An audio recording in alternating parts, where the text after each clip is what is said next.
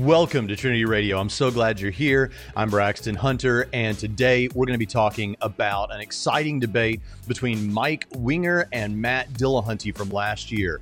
And I've been excited about this because, as some of you know, I had my own debate with Matt Dillahunty, and I'm personal friends with Mike Winger, which I'm uh, very proud to call him a friend. It's just a great, wonderful channel that he's got over at Bible Thinker. You can find it by searching Mike Winger, and you can, of course, find Matt Dillahunty at The Atheist Experience or uh, by searching Matt Dillahunty.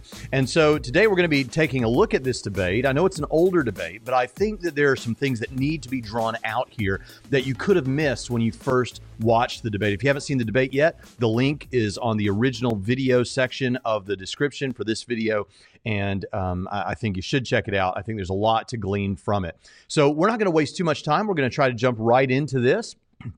And uh, I, I want to say again, I really like both of these guys, obviously. Matt Dillahunty was very cordial when I met him in person. We had a friendly uh, but lively discussion in Waco at Baylor University. And so anything I say that might sound like it's a personal thing toward Matt, it's not personal. It's toward the arguments uh, that he presents, and the reasoning that he brings. And those, of course, aren't persons. And so we can criticize those. But I have um, respect for Matt Dillahunty as a debater and as a person who's able to represent represent his position really well. So without further ado, we're going to jump right in. We're going to begin. By the way, this, this debate was on the question uh, of the resurrection.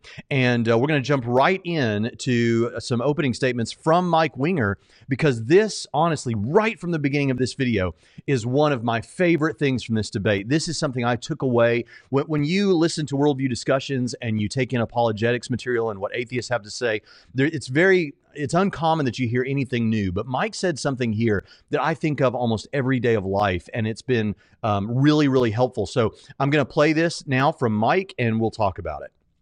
Others will just say things like, and I've heard Matt share this several times, that he's not convinced. I'm just not convinced. And to, to this, I just say, my job isn't actually to make someone be convinced. It's to present a reasonable case. Your job is to get convinced by reasonable cases. So I'm not convinced that someone not being convinced is a reason for me to not be convinced. I love this, because what Mike is doing is actually more layered than what you might think. Um, so yeah, my job isn't to convince you. My job is to present a reasonable case. It's your job to be convinced by reasonable cases. So the reason that this is so important is obviously it's just good advice when you're having discussions and you're trying to be persuasive. And by the way, for the Christians out there, there's nothing wrong with trying to be persuasive. The Bible says that Paul um, was persuading in the synagogues, and we saw him try to persuade um, in Acts seventeen at the Areopagus. But there's more to it that's going on here. So it has to do with how Matt tries to set up a debate.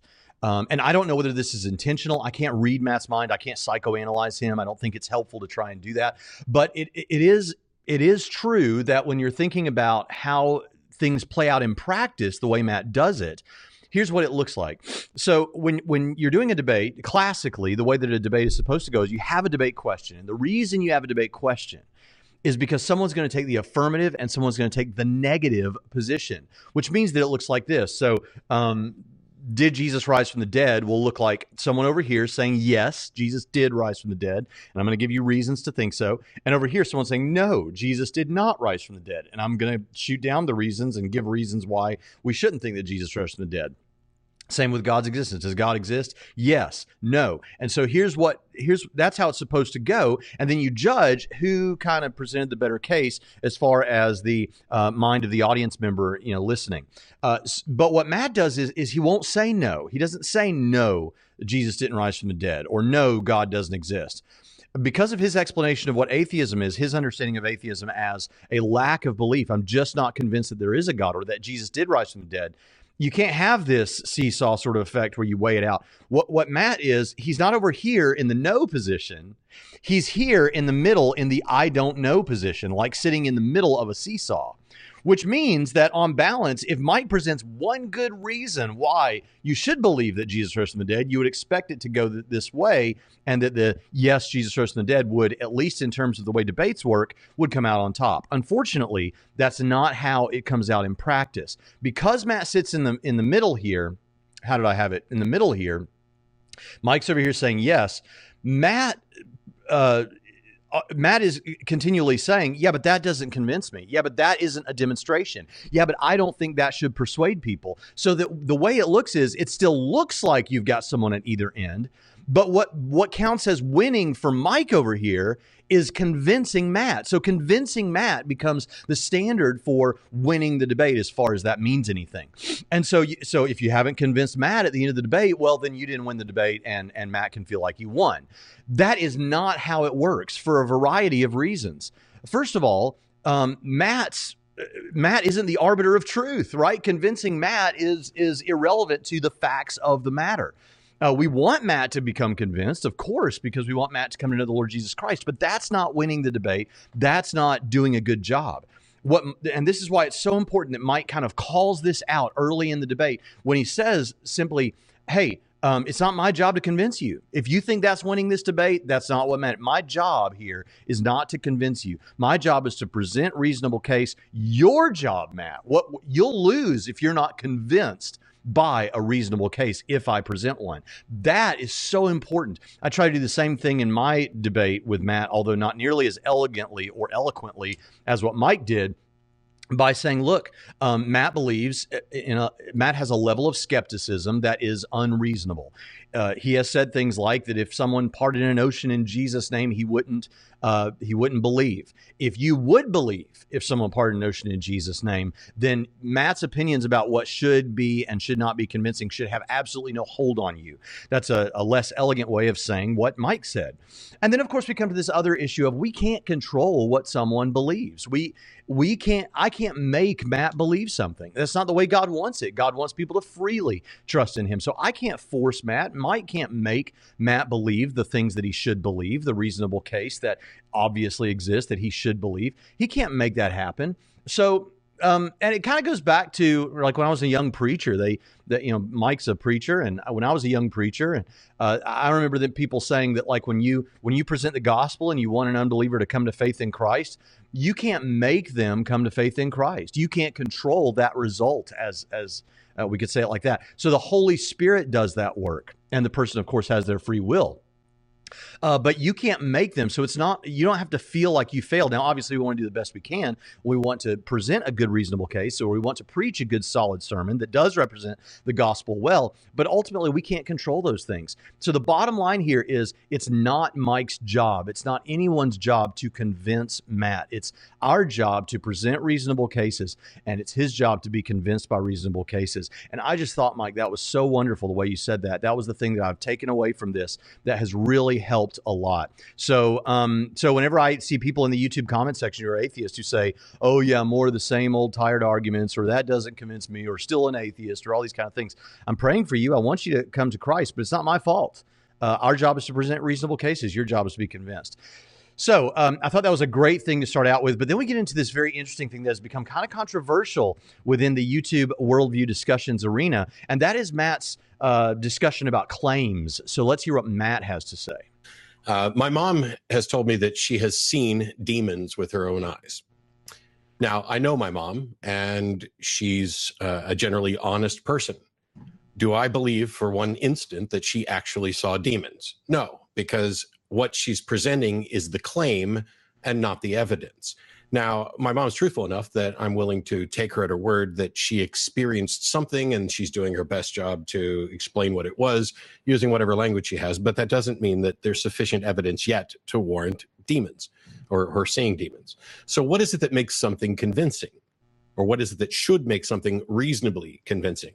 Well, we have to evaluate the claim and then the evidence for the claim. And one of the things that Mike consistently did as he was talking was say, this is evidence, this is evidence, this is fact, this is evidence, this is evidence, when virtually everything that he was talking about at some level is the claim and not the evidence for it, right up to the end where he says, oh, well, you know, this is the evidence for the resurrection. No, these are the claims about a resurrection. The evidence for the resurrection is something else other than a whole bunch of people say it, they saw it happen, or had an experience afterward.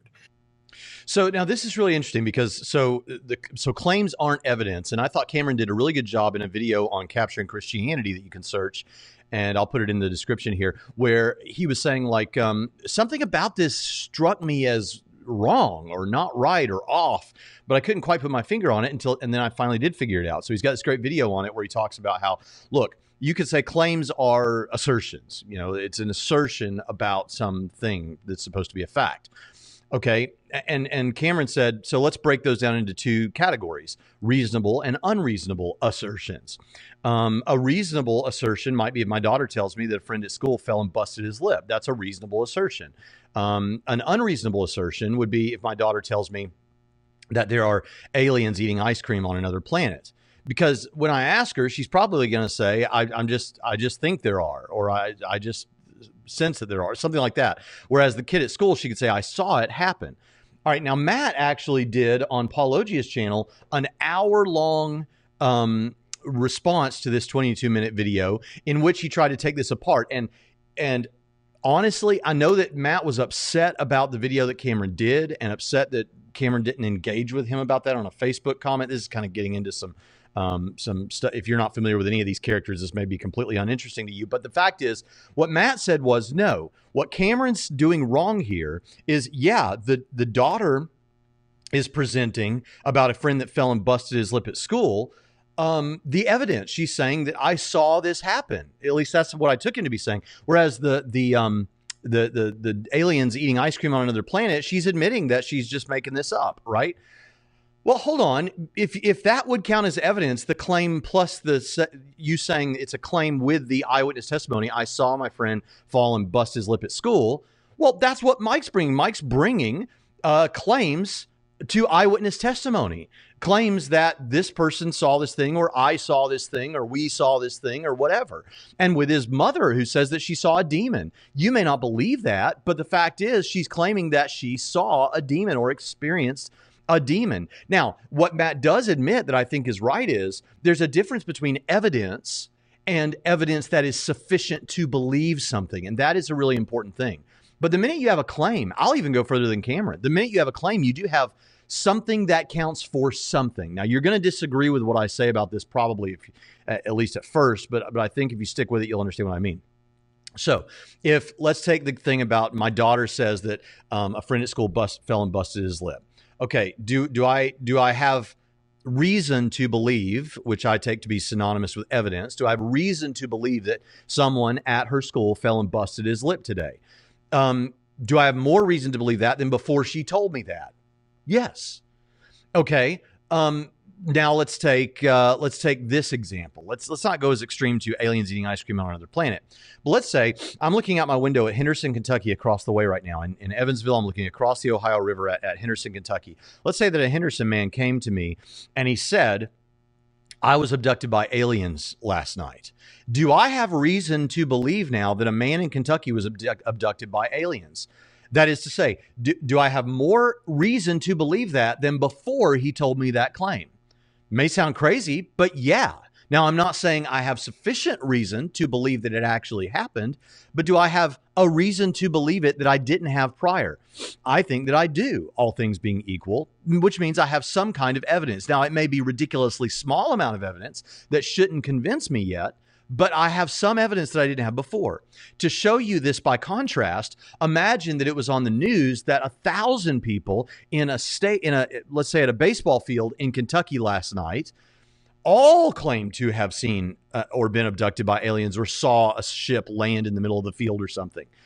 Okay, now do I have reason to believe? Yeah. Do I have more reason to believe than when it was just one man telling me that? Yes. Do I have sufficient reason to believe that it actually happened? That could be a further discussion. Still probably not, because that would mean a whole lot of things that we'd have to look into. But do I have more reason than just one person telling me an anecdotal story like that? Yes. Well, what that means is if I have more reason with a thousand people than I have with one man, then I did have one reason to believe with one man. It's just very small. Okay. Now, the reason I bring all this up is not to say anything about aliens. The reason I bring this up is to say when someone makes a claim in a historical document that they saw something happen or that they experienced something, it may not be sufficient in your mind to believe that the particular thing happened, but it does count for something, which means that this thing about claims aren't evidence is nonsense. It's they do count for something. They do count as a reason to believe. Therefore, they do count as evidence. It's just how much evidence do they count for? And that's where the debate lies. And that's where this should begin. This shouldn't begin with Matt dismissing those historical claims as though they're not evidence at all. When he says that Mike didn't bring any evidence, he just brought things that at some level are just the claim. That is false, because as long as someone is claiming to have experienced or seen something, it does count for something. We're just talking about, in this debate, how sufficient is the reason to believe. So I think that's really, really important to mention. And we're going to see more about that as we move forward, because what I think we see, and Mike calls this out, and I think he's absolutely right,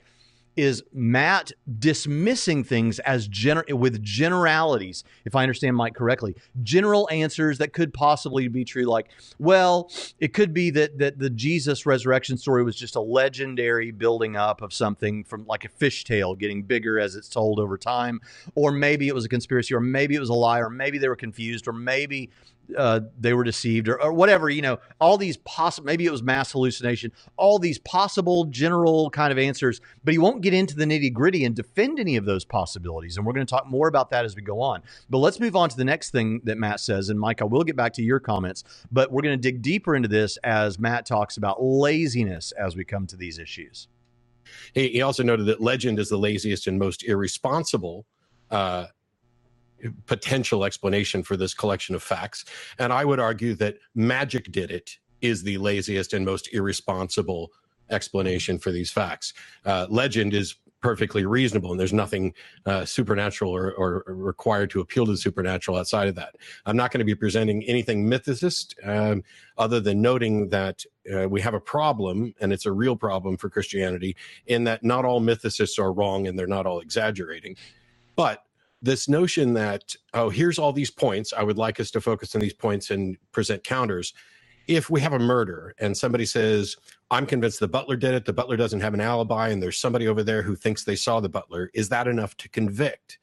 No, it's not. And at that point, I don't have to in any way demonstrate that the butler had an alibi or that the butler didn't do it. It's simply insufficient evidence to reach the conclusion that somebody's trying to push. Okay, first of all, this isn't a court of law. We're not talking about beyond reasonable doubt and all those kind of things. We're talking about what is reasonable to believe. And it may be that in a courtroom, someone presents enough evidence that it's reasonable to believe that the butler did it, but it's just not to the level that we can say beyond a reasonable doubt or something like that. So uh, it's a completely different thing. I know he wants to make them the same because it's colloquially pleasing or convincing or persuasive, but it's not the same thing. But let's get back to this laziness issue. So he says legend isn't the laziest thing. I actually agree with him. I don't know if Mike actually said that legend was the laziest thing, but I but if he did, I, I actually don't agree.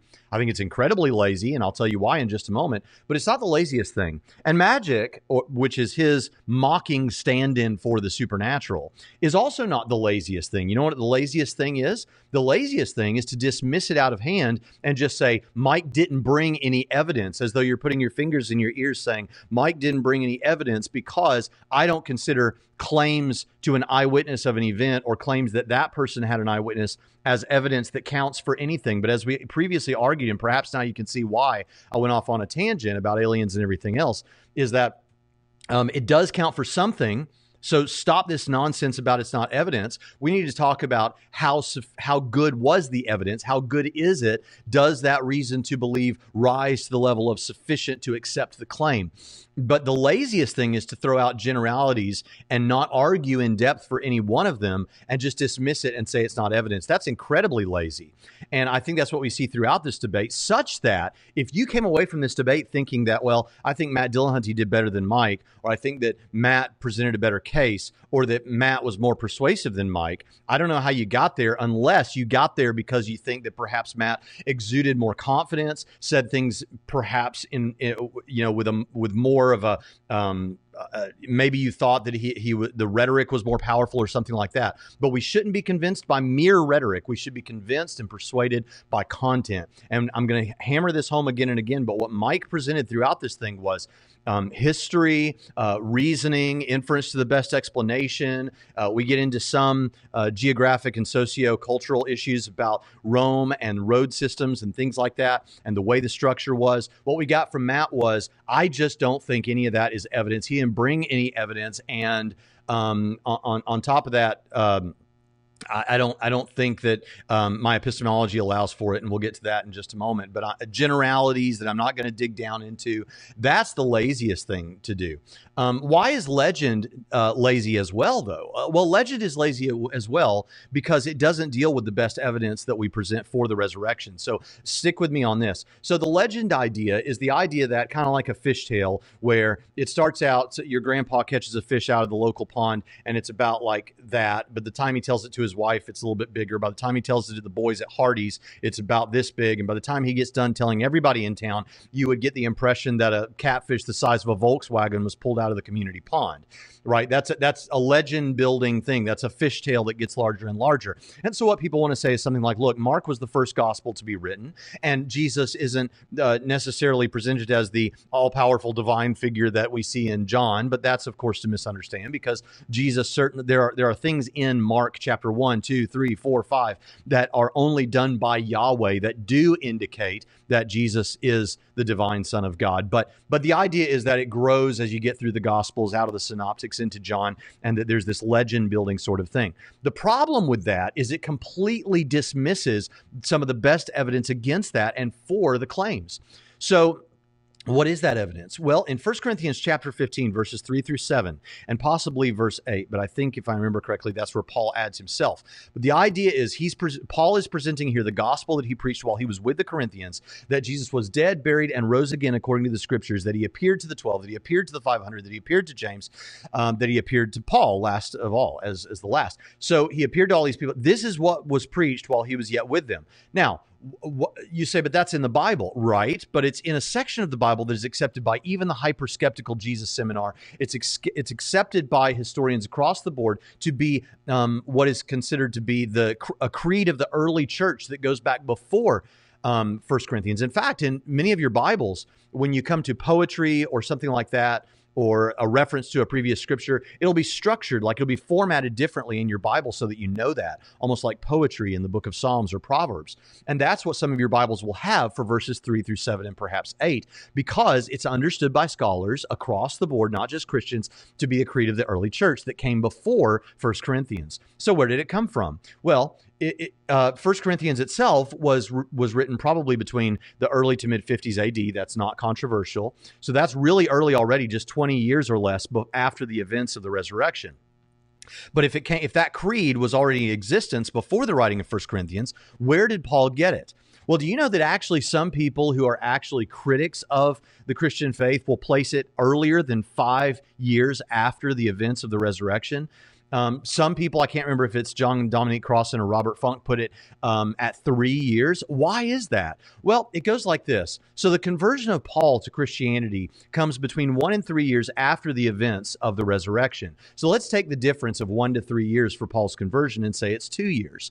Well, then afterwards in Galatians chapter one, we find out that Paul didn't talk to anyone for three years after he converted. So add three to the two years already. You've got five, at least five, could be four, could be six, but we're going to be conservative and go with five. So after those five years, Paul went back to the home office in Jerusalem and consulted with um, the apostles. And he and they said that there was nothing that he was preaching that was wrong. They gave him the good hand of right hand of fellowship. Uh, but this is likely when he would have gotten a creedal statement that was in existence, this creed of the early church. So the reasons like this are why even skeptical scholars will say that this creed goes back to within perhaps three to five years in that ballpark of the events of the resurrection. Now, the interesting thing about that is it absolutely excludes the legend building stuff, the fish tales like your grandpa with the fish that, that people want to say happens from Mark to John, because the claims that we're using, that Mike is using as the central claims to build his case, that people believed that Jesus was dead, buried, and they had experiences that they interpreted as appearances of the risen Christ, were already happening almost immediately after the resurrection occurred, if not immediately after the resurrection resurrection occurred. So that is really important. That's why it is lazy to say, well, it's just legend building, because you're not taking all of the evidence into account and then arguing on the basis Uh, of that of that position. Instead, we get the mere generality, which just says, well, legend strikes me and my heart of heart says um, less lazy than magic, which is um, a, a mocking of the supernatural. So all of that, I think, is vitally important to be understood to get this right. Also, we're not asking for him to prove the facts wrong or something, or prove that Mike's wrong about all of this. What we're asking for is for him to present a defeater. Now, a defeater doesn't have to be certainty. A defeater is just one of these generalities that he's given, that he's willing to say, I don't know if this is the case or not, but I'm going to argue for it as a defeater to your claim that the resurrection is the best explanation. To explain to you how defeaters work, imagine that Mike Winger, Matt Dillahunty, and myself were in a room with no windows, and we were spending the whole day there for whatever reason. And at some point, Matt Dillahunty leaves to go to lunch or something, and he comes back. And let's say when he comes back, he's drenched, he's dripping wet. And let's then say Mike Winger stands up and says, the only explanation for how Matt could be dripping wet is that he got into um, a shower with his clothes on. Now, I may not know for sure whether that's right or not, but is that the best explanation? Because remember, Mike is trying to present the best explanation for the facts. We're all trying to present the best explanation for the facts surrounding the life and death of Jesus and the growth of the early church. So all I have to do is present something that's more reasonable than the claim that Matt got into the shower with his clothes on and that's how he got drenching wet. I, I'm, it may be that that's what happened, but we're looking for the best explanation. And I don't know for sure, but I could say something like, well, no, I mean, it's a much better explanation. It's more likely to be true that uh, he got caught in a st- thunderstorm and, and, and it rained and he got wet that way. That seems more reasonable than he got into the shower with his clothes on. I, it still may be that he got into the shower with his clothes on. It still may be that I'm wrong about the thunderstorm. But Mike's claim that he got it, that the only expl- or the best explanation is that he got into a shower with his clothes on, fades so long as there's a better explanation. What I'm saying here is that's how defeaters work. Matt doesn't have to say, I know that the real truth of the facts surrounding the life and death of Jesus and the growth of the early church is that it's legend, or that it's a conspiracy, or that they were confused, or whatever else. But he needs to take one or more of those and dig down and actually argue for them, because he doesn't have to know that's the case. But as long as he can show that one of those is a better explanation than the resurrection hypothesis, he will have won the day. The problem is he doesn't do that. And that's why that's the more lazy thing, is to just speak in generalities and mock what Mike is saying. And all of that is important to understand what's going on here. And this is why, if you think that Matt did better in some way, it's only because of rhetoric. It's only because of the way he structures his debates. And it's not because of the incredible content that he brought, because I didn't see any content. I saw Mike bringing content. And I say that again, not with disrespect to Matt, not like Matt. It's to the position and the stuff that he did bring. Let's move on to another thing that he says about the claim in the First Corinthians uh, fifteen that, that there were five hundred who saw the risen Christ. When you say Jesus appeared to the five hundred, that's just a claim. We've spoken to no one from the five hundred, no one who was there to, to even speak to the five hundred or anything else. When you present these things as evidence, they are in fact just more and more claims from essentially the same sources, from anonymous authors. Is it true that the claim about the five hundred is just a claim? Well, it is a claim. Uh, in the sense that anything is just a claim, but does it cl- include a kernel of evidential information there? I think that it does. So think about it this way. Um, we don't have access to the five hundred, and that is true. But it's not just a claim. It's more than that, because think about it. What happened at the time was uh, Paul was saying this to the Corinthians who could check if they wanted to. They could have gotten on a boat and gone over there. You say, yeah, but Paul doesn't give us the names of the five hundred. Well, the very reason that he says some of them have fallen asleep, which is a first century euphemism for some of them have died, but some of them are still alive, has to be to say, you can go check it out if you want to. Some of them are still alive. They could have asked Paul for direction in finding these five hundred. Paul would have certainly been able to provide them some direction. But let's say Paul didn't even do that. I live in a city of about two hundred thousand people in Evansville, Indiana, but I end up seeing some of the same people everywhere I go, even in obscure places that I don't typically go, which means not just that they're a part of my same daily routine.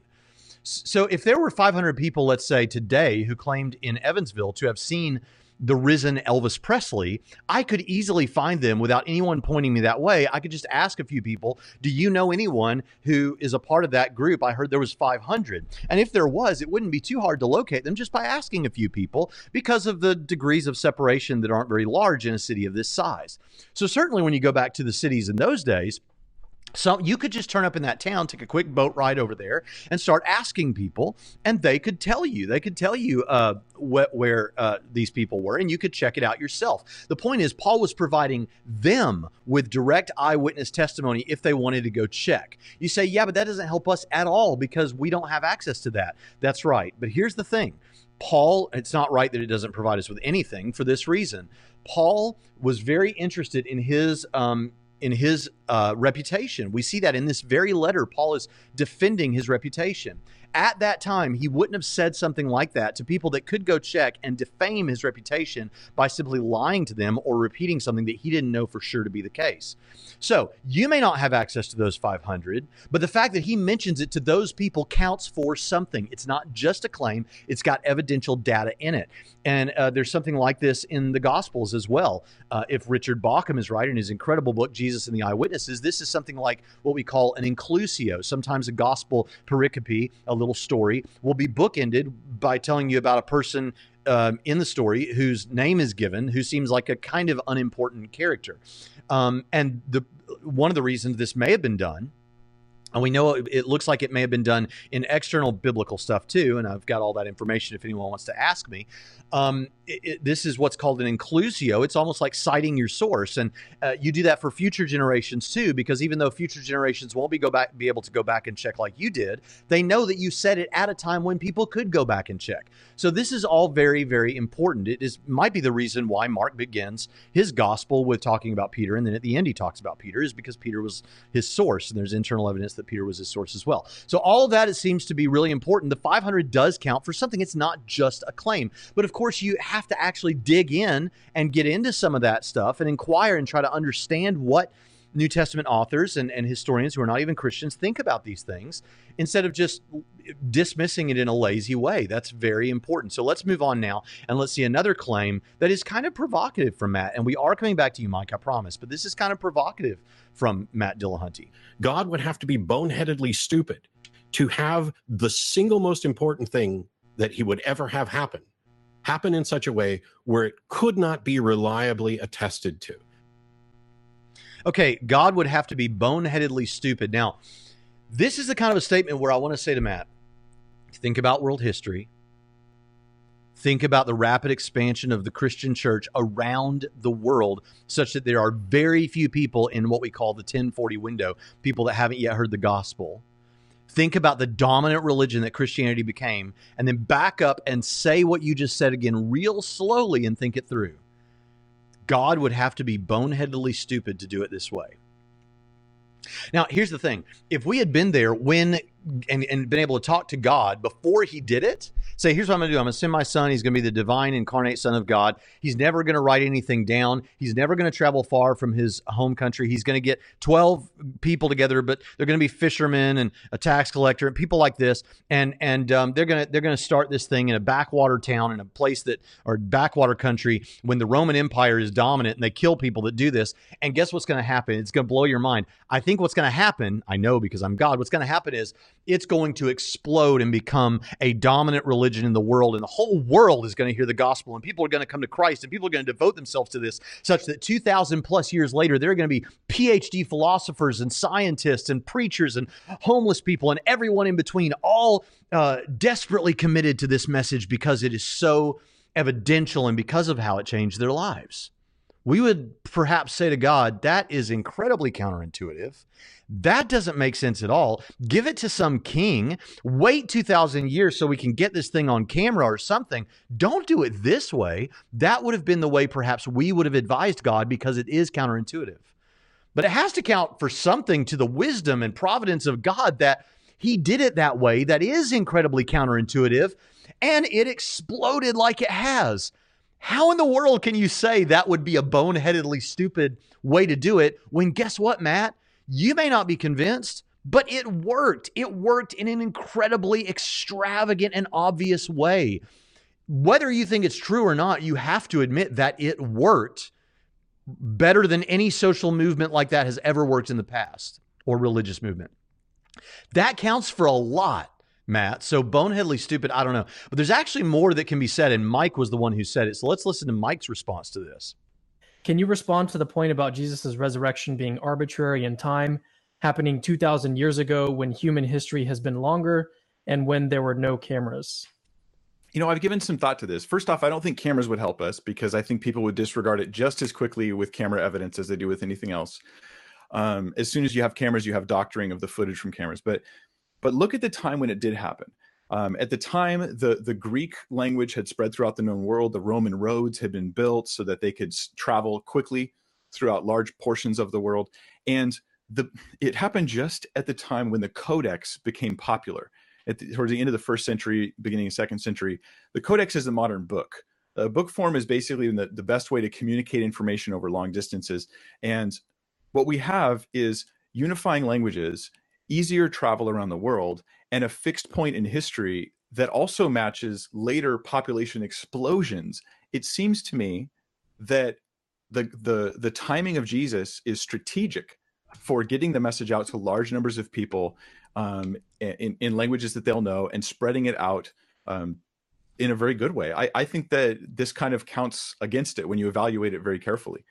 Yeah, absolutely. So this actually came at the first point in human history where we had road systems and writing abilities and such that would be able to be preserved easily, and that this thing would spread like it, like it had spread. And there's actually more we can say on top of what Mike just said, which is that um, Roman soldiers who would who were sent out to be in control of these different provinces and um, and to talk about these things, uh, to interact with these Christians, Christians would, we know this historically happened, they would convert to Christianity, and then when they were sent back to their own homelands, which may be out in the outskirts of the Roman Empire, they would then serve as missionaries and share this with their families and their communities, who would then become Christian Christians too. So it worked as like a reverse mission endeavor that uh, that was brilliant. So how in the world can you say that this was boneheadedly stupid? It worked. And again, I want to point out what we're getting from Matt, uh, from Mike. It, what we're getting from Matt is we're getting um, uh, what we're getting.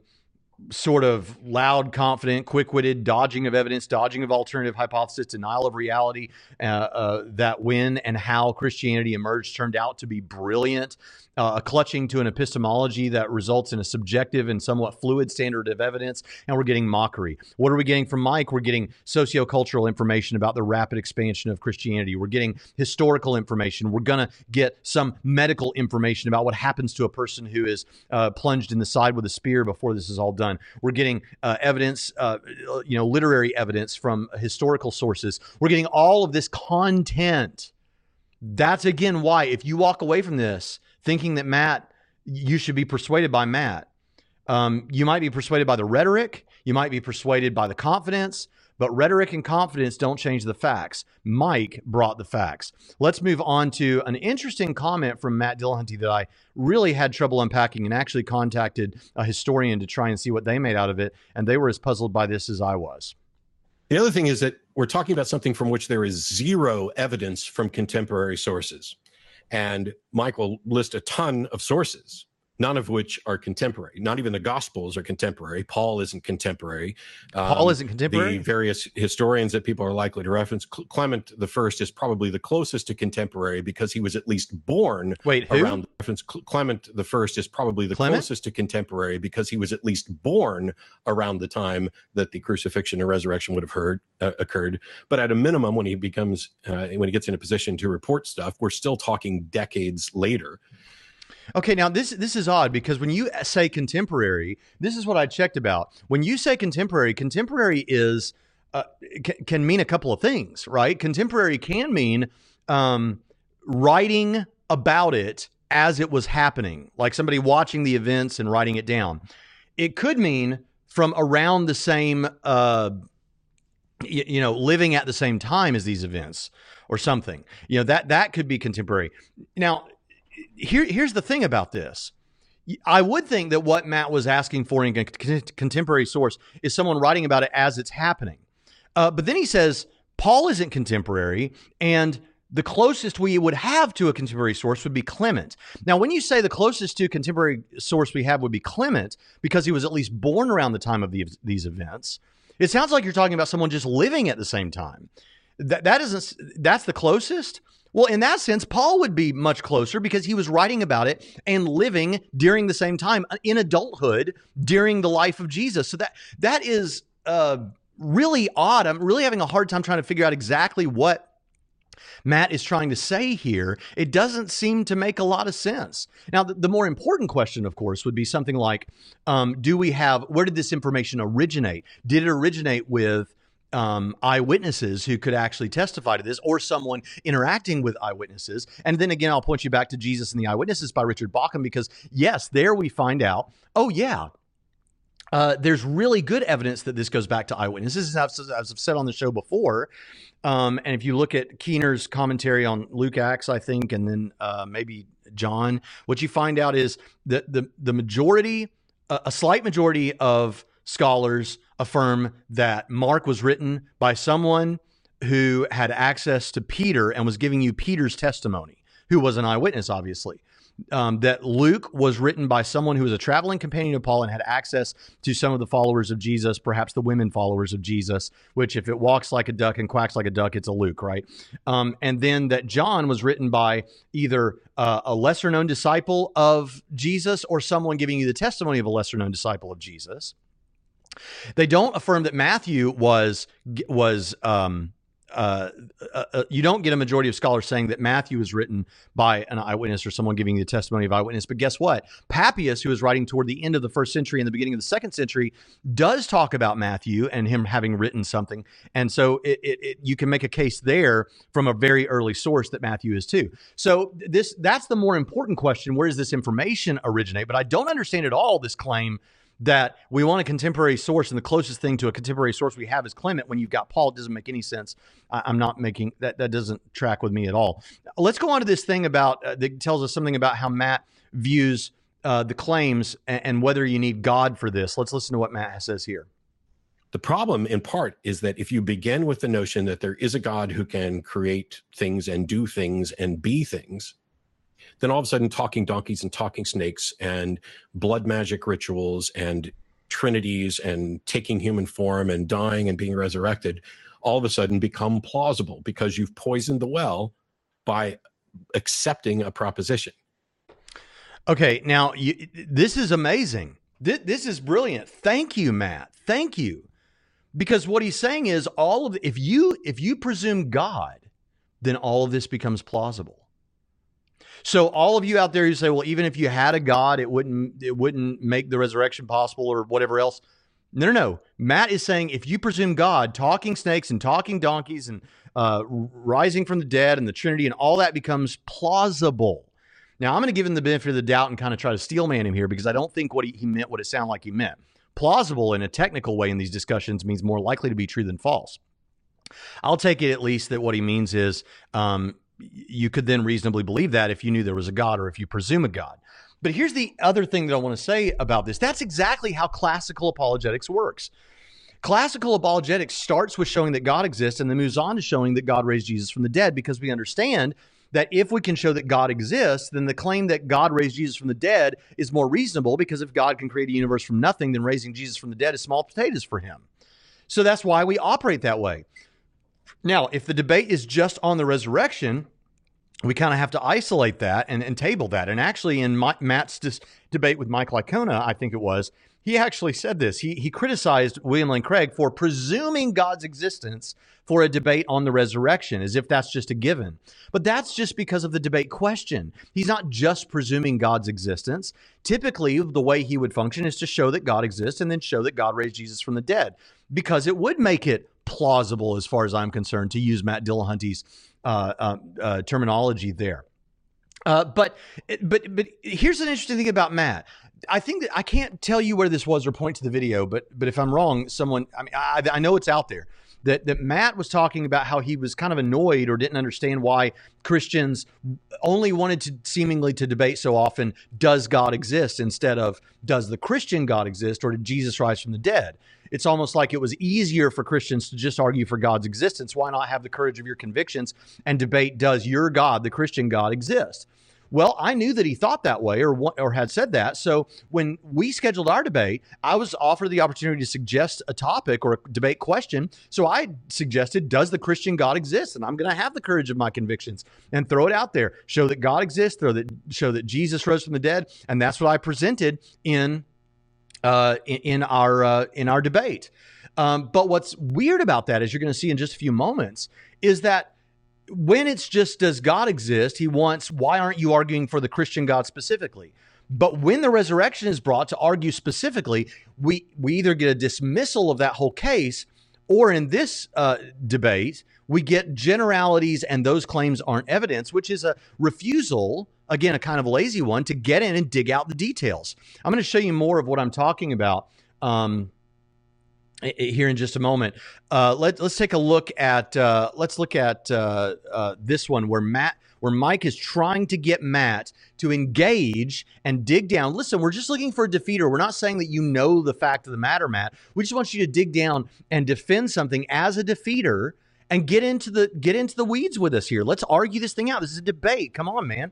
And here's here's how that goes. The problem I have with this is that these are just super vague generalities. I want to hear you take these generalities and apply them specifically to the details around the death and resurrection of Christ. No, what you're asking me to do is to prove facts wrong. And it's in, it's irrelevant as to whether or not I can do that, as I said at the outset. These aren't vague things I'm talking about. What I'm talking about is not evidence against the resurrection. It is a demonstration of an epistemology that is sound, and the resurrection claims do not rise to that level. It's a demonstration or an explanation of an epistemology that is just your favorite epistemology that can't be applied to anyone else for the reason that I'm about to give you.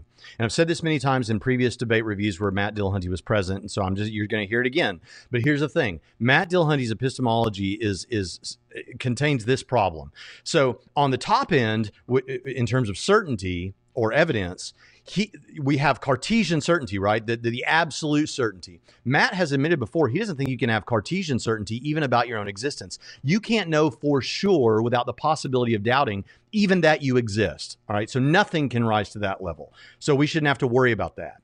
But then what he says is he wants a demonstration of the supernatural, a demonstration that God exists, a demonstration that Jesus rose from the dead. And when asked, as we're going to see in this debate, what would that demonstration look like? Where is that line where now we can, if we present you with this, then okay, that's enough evidence. That's sufficient evidence. And Matt says, I don't know. Okay, well, that's a part of your epistemology that you've got to work out, because what Matt would like is he's holding everyone else to this. He's saying, here's my epistemology, and I think other people should also hold this epistemology, because he says um, it doesn't; these things don't rise to what um, should convince people. Okay, then that means if it, if you don't think it should convince not just you but anyone else, then you want your epistemology to be capable of being offloaded onto other people's systems and worldviews. They should follow your epistemology, but you're missing a serious piece of that epistemology, one that is important if we're going to have this discussion at all. The discussion that you live in, worldview discussions about religion, is where is the line where now we can say, okay, if you meet this level, now it's a demonstration. Now we can we can believe something. The problem is that if there's if, if you're saying certainty isn't possible, so we don't have to give you certainty, but you don't tell us where that level of I would believe if you gave me this, and you're telling us something like someone parting an ocean in Jesus' name wouldn't count, wouldn't convince you. We don't know where that line is. And until you give it to us, we, you can just sit back and subjectively of your own opinion say, that doesn't convince me, that doesn't convince me, that doesn't convince me. And as we saw at the top of this, that means that the debate becomes what convinces Matt, and what gets smuggled in is whatever doesn't convince Matt is what also shouldn't convince you, because he said that his epistemology represents what, what should or shouldn't convince other people. And the fact is, we don't know. There's a missing piece. Where is the level where we should be convinced? Which I don't think Matt intends to do this. I don't think this is a tactic, but what it results in practically, in practice, is that Matt becomes the arbiter of what should be convincing for anyone that holds his epistemology. I actually had someone admit, an atheist on the last stream, admit to me, yeah, I think that it is true that, that, uh, that, that, we don't, you know, that Matt doesn't the certainty thing, and that um, we don't know what would convince us. And we, so we haven't provided that, but that's perfectly fine. Well, okay, you can believe whatever you want to believe. Matt can believe whatever he wants to believe. But when you're presenting it as though this is a sound epistemology and what you're saying shouldn't convince anyone, how do we know? You haven't told us where that is. You're just telling us subjectively in, in your heart of hearts, it doesn't convince you. And then the implication is it shouldn't convince anybody else because you're not convinced. That's not how debates work. That's not how sound epistemology works. I'm sorry, that's just incorrect. And I think it's important to point all of that out. But also we have here a running away from having to defend an alternative hypothesis. And there are some atheists that say this. Don't try to get into offering an alternative hypothesis to the resurrection. And I would never say something this direct, but to quote my colleague and friend, Jonathan Pritchett, he has said, yeah, the reason they don't want to present and defend an alternative hypothesis, even as a possible defeater, is because every time they do, it gets shredded by the facts. And I think there's some truth to that. In fact, we saw the same thing when I gave Matt what I thought he wanted. Let's debate, does the Christian God exist? And so I presented a case for God's existence and a robust case for the resurrection. And after saying, well, you're just giving me what the scholars believe, which, hey, I was happy to get down in the weeds and argue out the reasons why the scholars believe what they believe.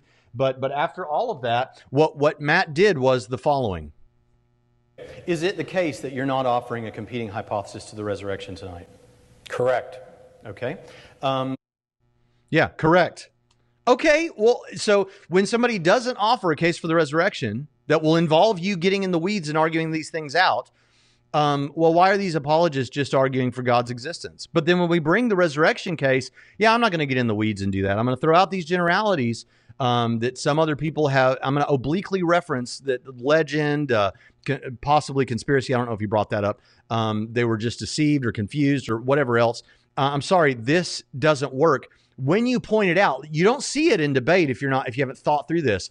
Um, but I don't know that anybody has thought more about the, the debate strategy of Matt Dillahunty than I have. And I'm sitting here telling you, when you get it pointed out to you, you should see it clear as day. You should see that what we're looking at is rhetoric and confidence, but you're not seeing content. And without the content, you shouldn't be persuaded. And the persuasion that you're experiencing is merely emotional, and it may impress you, but it's not based on content. And that is an important, important thing. We see that again, his problems with his epistemology, when it comes to the circular logic that seems to be involved with his uh, discussion of what it would take for the supernatural to be demonstrated. And Matt tries to get into that here. Or Mike tries to so get you it. Seem to be arguing against both sides. One side is you're arguing against the evidence itself, in which case I'm trying to say generalities don't do it. We need details. And then you're also saying epistemologically that you can't conclude the resurrection because, and this, this sounds like circular reasoning, because it's not circular. You can't prove it until you prove it. I'll, I'll reject the evidence that proves it because you have to prove it, but I won't allow evidence to prove the thing that I'm saying you can't prove it. It just seems painfully circular. No, sir. Circular reasoning is when the conclusion is entailed in the premise. And my conclusion is not the resurrection didn't occur or that supernatural can't occur. My conclusion is that the resurrection hasn't met its burden of proof.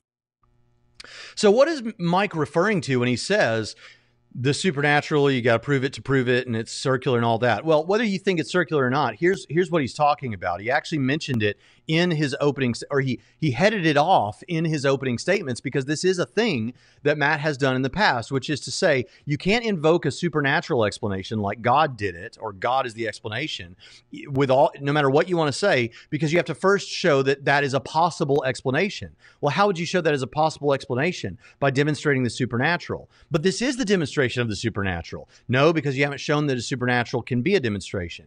Okay, here's a demonstration of the supernatural, the resurrection. No, you can't use that because you haven't shown the supernatural. If it's not circular, it's an infinite regress. There's something wrong with it. And here's Matt heading it off um, early on in his opening statements. There's another one. You Mike, can only sorry. offer, and this is a quote from, from Matt from previous debate I heard. Uh, you can't offer a supernatural explanation until you prove the supernatural is possible.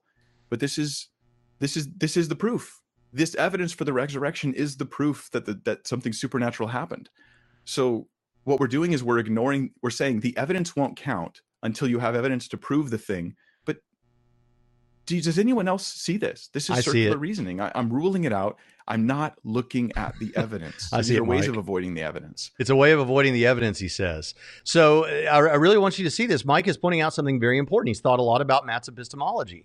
And this goes right back to, I don't know what, what, what would count as demonstration. This goes right back to, you have to demonstrate the supernatural in order for the supernatural to be a possible candidate explanation. But yet when we try to offer a, an evidence for the supernatural, uh, you throw that out because we haven't demonstrated the supernatural. This this just isn't, this is heads I win, tails you lose. It, do, it doesn't it doesn't work that way. I'm sorry. Uh, but then, then we get into an important part of this. We move away from the epistemology. And I'm trying to show you here again that what Matt, Mike brought in this was historical stuff, sociocultural stuff, like about the road systems and the time in history and all those kind of things, uh, literary evidence, what the scholars say, what the experts say, all these kind of things. And what, what Matt is bringing is generalities and dismissing it all without getting into the weeds and arguing it out, and rhetoric and confidence and mockery. Well, here now we come to the mockery. And And I, I thought it was great because Mike is so good. Uh, he's such a nice guy um, that, that I was kind of stru- shocked that he got this straightforward, but I'm glad that he did because it needed to be called out. Isn't that preposterous? Do you think zombies marched on Jerusalem? And I, I think that that is a, is a, is a really ridiculous way to put it. And zombies, well, like, no, hold on a second. Let's be mature here. Is that, this is, this is what I see all the time when I encounter and engage with the atheist community. It is constant mockery. It's like painful for Christians. They ask me, how do you handle it, Mike? Because the constant mockery of Christian faith, like, let's just take it straight, Matt. There's no zombies in Scripture. It talks about, about, several, about several people who were ra- raised, raised saints coming into the city. This, however, has nothing to do with my case. There are, there are the scholars who would reject, I don't reject it, but who would reject that account in Matthew. They still would accept the facts that I've given you today. Yeah. So you're shifting the burden of proof to where I'm supposed to prove. I'm not. I was scripture to talk I'm, about a historical case for the resurrection. I was asked to explain something, and I'm trying to do so. The reliability of, of Scripture in general is key to whether or not we can write about it on the other things. The facts that historians will attest to, and by the way, some of them attest to more than I think they should, are simply mundane things. There, it's not like there's historians who are saying, yes, the resurrection occurred. Yeah, but see, we all know that. None of us think that the scholars, all the scholars are saying that the resurrection occurred. What we do is we take the bedrock facts. By the way, bedrock, so for something to count, this is in Mike Licona's Resurrection uh, of Jesus, a New Historiographical Approach, but it's also uh, Jonathan Pritchett, my colleague, did an episode responding to Godless Engineer in which he he threw out like twenty books, twenty books on historiography that all had th- th- points like this in it. That a bedrock fact in historiography is when you have something that that meets two um, two criteria. One, the, the fact that you're calling a bedrock fact um, is highly evidenced. And number two, it enjoys the consensus of scholarship. So what Mike is doing with his twelve facts that he gives, or at least most of them, I think, maybe all of them in his opening statements, is he's giving you the bedrock facts. He's giving you what all the scholars agree about.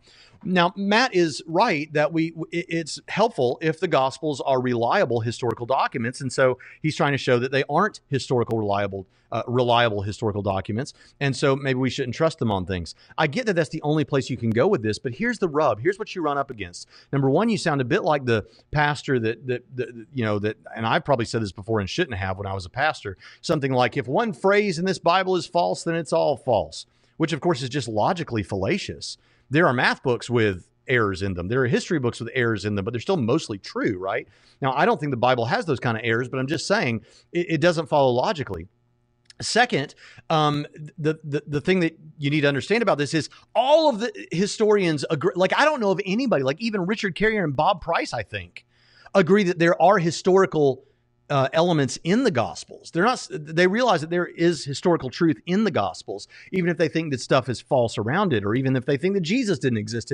They're not denying that there is historical information in the New Testament and in the Gospels. So the, the question then becomes, okay, which things Um, do we have good reason to believe are historically reliable, are true historical facts that we can draw from those documents? And that's where the debate lies. And so what Mike does, to, because we have limited time in a debate and to make the strongest case that he can, even though Mike believes in the inerrancy of Scripture, he's going to take those things that he, all of the scholars seem to agree, uh, the, at least universally, or, or they have the consensus, are the bedrock facts. And we're going to take those and build out our case from that.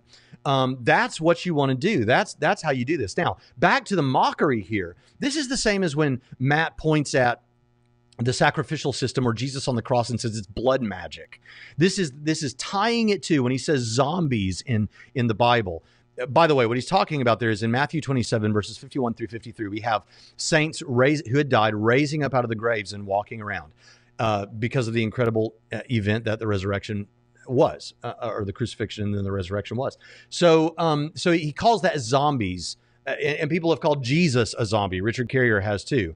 Um, most of this stuff that Matt brings out has been trotted out by previous atheists making the same sort of jokes. You get it from Bill Maher, you get it from um, uh, Richard Carrier. You might get some from Bart Ehrman, although he's a little bit more cautious and scholarly in his approach than some of the others are.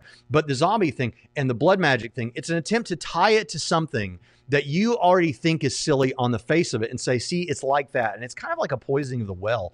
It's not the way we're supposed to do it. And so I like that Mike calls him out on this and says, come on, let's be mature about this. Let, let's let's talk about it like it is. But the mockery is strong. I've said this before. And it's not that mockery can't be an important tool of persuasion. It can be, and it is there from biblical characters in the Bible. But those biblical characters also had content behind what they were saying.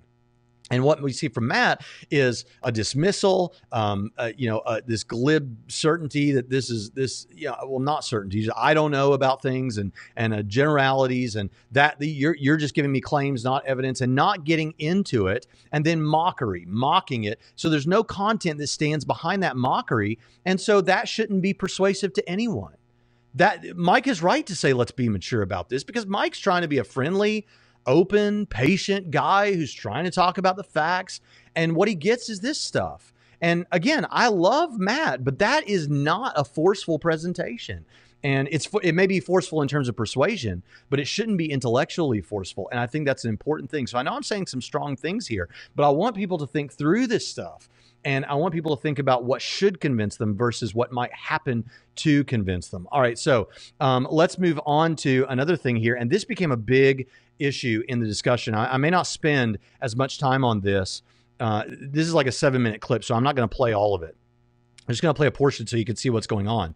But they got into this discussion where Matt was trying to say the way, or yeah, Matt was saying the way that Jesus appeared to individuals in the Bible or groups seems to be different in different cases. For instance, with Paul, it seems to have been uh, a different uh, kind of appearance than it was for, you know, some of the others. All right, let's let's take a look at, at that and see a little bit about what, what he has to say there.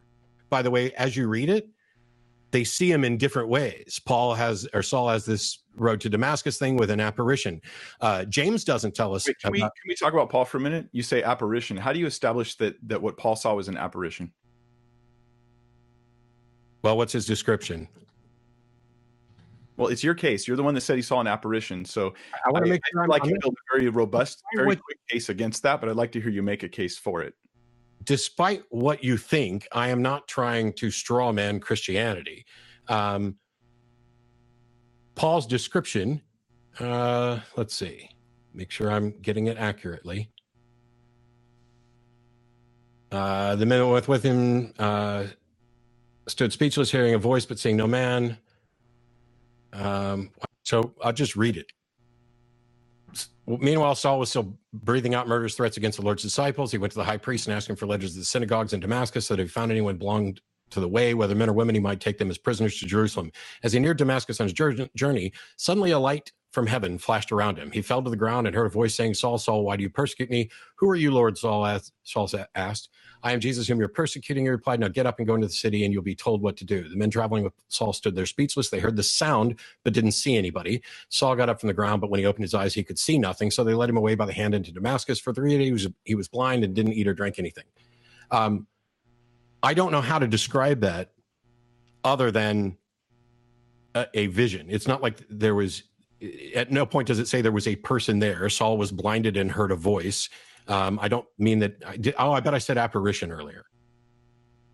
Did so, I, if, if I said apparition earlier, then I'll retract that. It was a, a sloppy word to describe a non-physical manifestation. Does it make sense? Non-physical. So do you think that Paul thought Jesus was non-physical after his resurrection? So he describes himself as, or in Acts, Paul's described as seeing Jesus. Jesus says, I'm Jesus whom you are persecuting.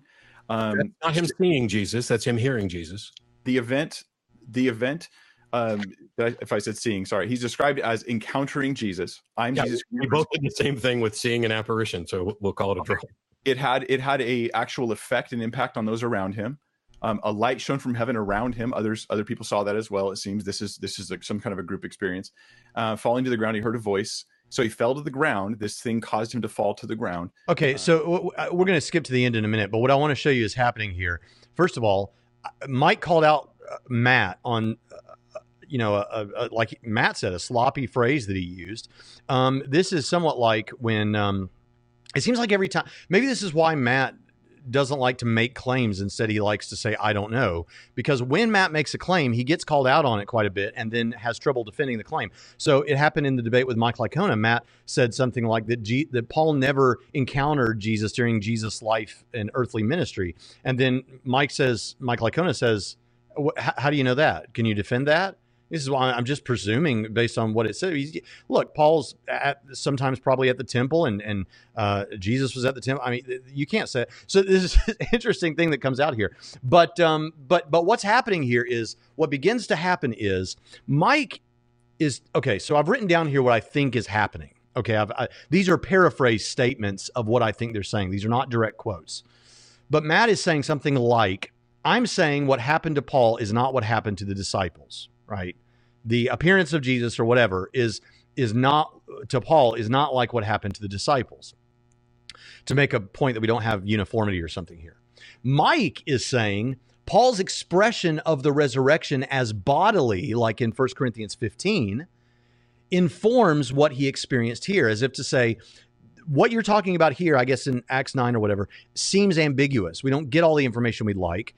So let's look at what Paul thought about the resurrection, say in First Corinthians fifteen, that it was bodily. He makes a little argument for that there, um, that Paul thought it was bodily, which informs that what Paul experienced there on the road to Damascus was likely bodily in that in that same way. And Matt says, but but here's the confusion. Matt says, I'm not saying Paul believed in a spiritual rather than bodily resurrection, because that is something that sometimes liberal Christians, like in the Jesus Seminar, will argue, or atheists will argue that that no, no, no. What what the disciples understood, what Paul understood, was that Jesus, or at least what Paul understood, was that Jesus had a spiritual rather than a bodily or physical resurrection. And so Matt's trying to say that's not what I'm saying happened here. I'm just saying there's not uniformity among the cases. Uh, he thinks that Mike's responding to a bumper sticker type allegation that it was a spiritual rather than a physical resurrection. But that's not what Mike is saying. Mike's saying, I. Uh, I know that, that that's not what you're saying, but what I'm saying is if you look at, there is uniformity, or it could be, or might be uniformity, because when you look at what Paul says about Jesus elsewhere in more clear cases, he's talking about a bodily Jesus. So it's likely that there, there was a bodily Jesus. At least that's how I understood all of this. Uh, let's listen to the next clip and, and, and hear, or let's listen to um, the end of that clip and see how it turned out. By the way, as you read it, not in any way presenting this case that you're defending against, which other atheists have presented, which is like Saul never knew of Jesus and never thought about Jesus in the terms of bodily thing. This all happened in some uh, apparitions in sp- in space in a spiritual way. I'm not Richard Carrier here. That's not what I'm defending against at all. That is ex- you were defending against a position that he and others have offered, which I have not presented, and all it's doing is detracting from from actually getting to me addressing the points. Let me offer just two words for the last sake of clarity here. I'm not saying, all I'm saying is if we're asking in Acts nine, what did Paul see according to the story, we should not conclude based on Acts nine it was a bodiless Christ, because we have a lot of other, you know, support that what he thought he saw was a physically risen Christ. So now we're back to what I retracted seven or eight minutes ago, and it was only a sloppy word that never meant to imply that in the first place. Okay, well, I, I was... What? You, what you Saul saw? Which I've been listening for, and I asked you to back it up, and it, I'm glad you retracted it. Yeah. Uh, but but the interesting thing about this is that what Matt has done is Matt wouldn't let Mike talk. He cuts him off multiple times throughout this thing, because what he's trying to say is, I know where you're going with this, Mike. I already know what you're arguing, um, and, and, and I'm not doing that. When in he thought Mike was bringing some, you know, prefab response to a typical claim that it's a spiritual rather than bodily resurrection. What's ironic about that is that's not what Mike was doing. But Matt was trying to respond like that to something. And Mike was saying, no, you need to. St-. And this is great because Matt typically says, don't tell me what I'm saying. I'm right here. Ask me what I'm saying. I think that happened in the Dinesh D'Souza debate. Don't hypothesize about what you think I'm going to argue or what I'm arguing. Let I'm sitting right in front of you. Let me tell you what I'm arguing. And finally, when he settles down, Mike is able to say, right, I'm, I, that's not what I'm saying. And if I understand Mike correctly, what Mike is saying is, no, there's there is possibly uniformity among the appearances of Jesus, because the situation there on the road to Damascus is ambiguous. But when you compare it to what Jesus saw bought or what Paul experienced or what Paul talks about, about Jesus being bodily later, it informs the, the ambiguous road to Damascus thing that Paul may genuinely have experienced a bodily um Uh, Jesus there. So, but, but, you know, Mike has to kind of leave it and say, well, at least you retracted it and let's move on.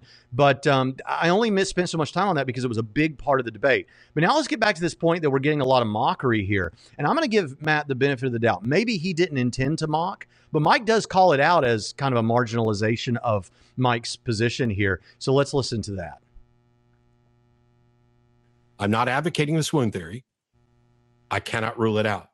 Even if I knew for a fact that he was stabbed with a spear, that doesn't necessarily rule it out. My question was, how did it enter the story? It's not the spear part that was objectionable or questionable as much as bleeding water until or bleeding until there was nothing but water, because that is the thing that would attest to death. Not Are you familiar with the medical research that's gone into this content specifically about the death of Christ, the blood and water being poured out? I don't know. Am I familiar with the medical research on the blood of Christ? There is none. It's, I, I think you're purposely marginalizing what I just said. I, I, I'm trying to understand it. Okay, so when Jesus was pierced, blood and water poured out. Sure. And this seems to have one of two causes. Either the pericardium around the heart was pierced, in which case blood and water would pour out, or Jesus had died through the typical way someone dies on the cross, asphyxiation, and then the uh, the water in the lungs was gathering as a result after his death. So the piercing would have confirmed it. And sure. I mean, the purpose of the piercing would be to confirm it. It would be to get blood and water to pour out to make sure the guy was dead. Yeah. And this is a prime example of what I objected to in the opening. The way that you go about phrasing things is, and I apologize, but considering I've already been uncalled on the carpet for zombies, sloppy. Because when you ask me about, are you familiar with the medical research involved with the piercing of Christ? The answer is, there is none. If instead it would be, do you understand what the reason for that might have been, or what the explanations for why there might have been blood and water? Yes, of course, I've heard about those things.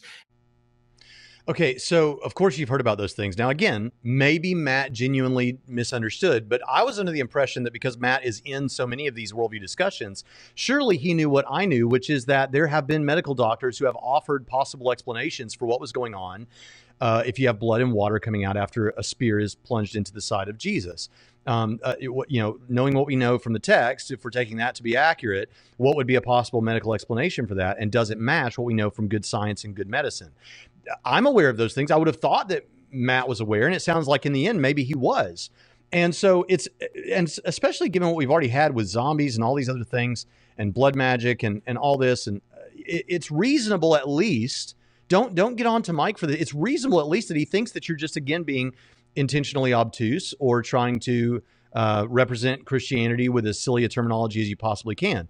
Maybe that's not what was going on. Maybe Matt was really misunderstood. We'll give him the benefit of the doubt there. But I thought that was an interesting moment that, again, comes back to this whole thing of, is it, are we mocking what's going on here? Then in the question and answer time, there was this interesting moment where Matt says something that I don't believe he, he couldn't have been very confident about what he was saying when he said this. I just, I can't believe that he was confident when he said it. And it's this, we'll, we'll get to it now. We've only got two clips left, so stick with me.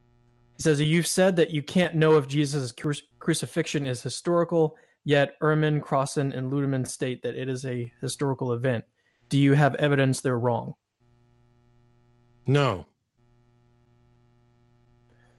Okay, that was quick. All right, uh, how about how about another one? It's an irrelevant question.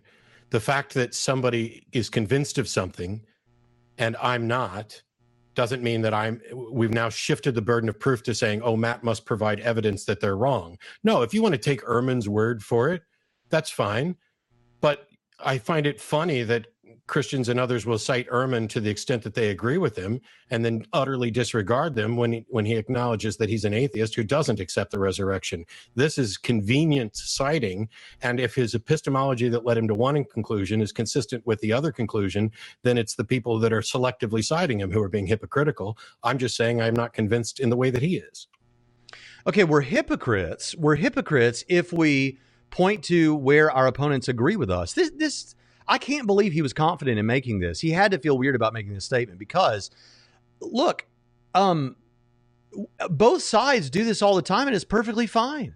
Right now, Laura Robinson, who is a PhD candidate, I think, at Duke, who's a historian, um, is is been on a lot of the atheist shows because she says things that are critical of the way that apologists argue for the resurrection of Jesus. And so um, people like Shannon Q and Pine Creek and others have had her on the show because they are delighted to find a, an opponent who is a Christian who agrees with them about some of these things.